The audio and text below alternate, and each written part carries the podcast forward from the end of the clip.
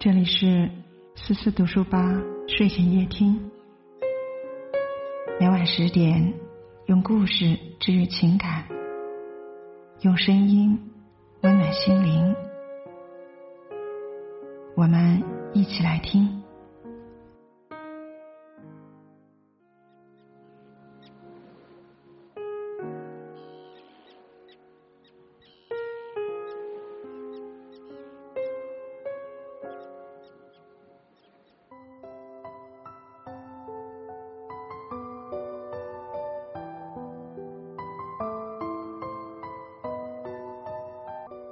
今天晚上将要和你分享的文章是：最好的交友规则，守分寸，付真心。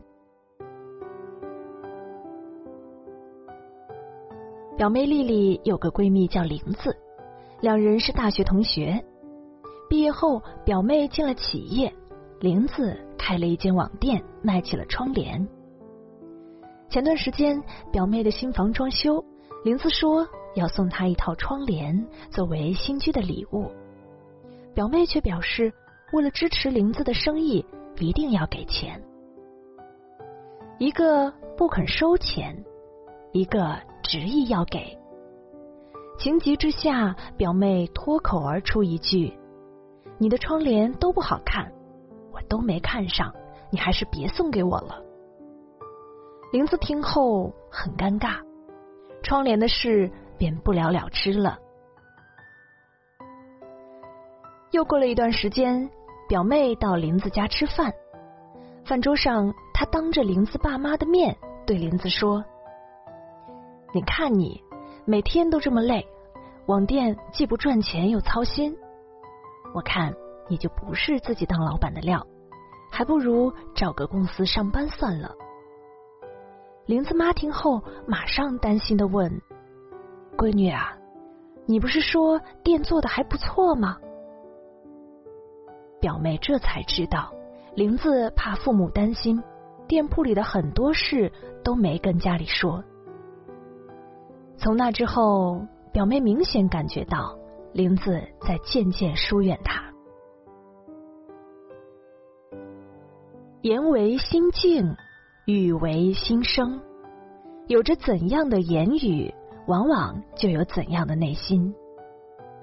把口无遮拦当真诚，不是善良。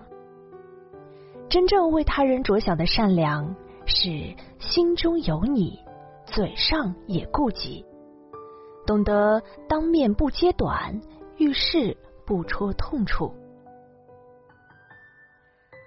会说话是能力，能共情、懂换位才是修养。站在他人立场思考问题，不是假装真诚，而是既说了话，也能解决问题，还不会让对方难堪。朋友之间之所以要言语有尺，话留半分，是因为我懂你，所以有些话我不说。朋友英子。跟他的邻居之前一直都相处的很好，两人年纪相仿，经常能聊到一处。但最近他跟我说，自己和邻居闹掰了。起初邻居工作很忙，来不及收快递，便请英子代收了几次。后来邻居不经允许，把收件地址和联系方式都换成了英子。时间一久，快递员的电话总是不分早晚的打来，还有好几次正好碰到英子开会的时候。于是英子提示邻居，建议他用快递柜代收，可邻居却说快递柜离家有点远，还是送上楼方便。平时邻居经常丢三落四。做饭时发现少了调料或者配菜，也总是过来找英子拿。前两天英子生病，下班回到家吃了药，早早睡下了。睡得正熟，又听见敲门声，原来是邻居准备做宵夜过来拿鸡蛋。再看看时间，已经快夜里十一点了。英子拿了鸡蛋给邻居，然后郑重的告诉他：“以后做饭要用到的东西，请提前买好吧。”一方屡屡过线，另一方不断退让，这样的关系不会长久。有分寸的人，即使关系再亲密，也不会强迫对方按照自己的标准行事。更不会好到不分彼此，把你的全都当成我的。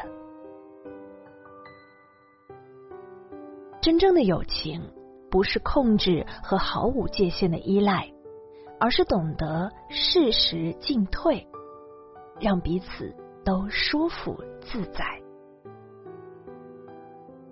你有你的想法，我有我的爱好，我们欣喜彼此的相似。更尊重彼此的不同。朋友之间关系即使再亲密，也要讲个礼尚往来。所谓感恩，不是说一套做一套，而是既能大方接受，也不忘慷慨给予。不懂感恩的人，嘴甜辛苦；懂得感恩的人。嘴甜，心善，缘分都是相互的，感情总是在你来我往中逐渐生根发芽。生命中最感动的事，莫过于落难时你在，悲伤时你在，穷苦时你在，成功时你在。所以，你人生的重要时刻，我也都在。当一段友情渐渐疏远，与其指责别人，不如先看看自己是否真的懂得珍惜。好的关系，无非是一场以心换心、以情暖情的旅程。说到底，最好的交友规则。莫过于守分寸，付真心。说话不揭短，不冒犯，是对对方的尊重。交往守分寸，不干涉，是对关系的尊重。懂得感恩，知道珍惜，是对人生的尊重。好的关系皆始于投缘，而久于尊重。愿你做一个既不世故又活得通透的人，与三两好友一起走过人生的每个时刻。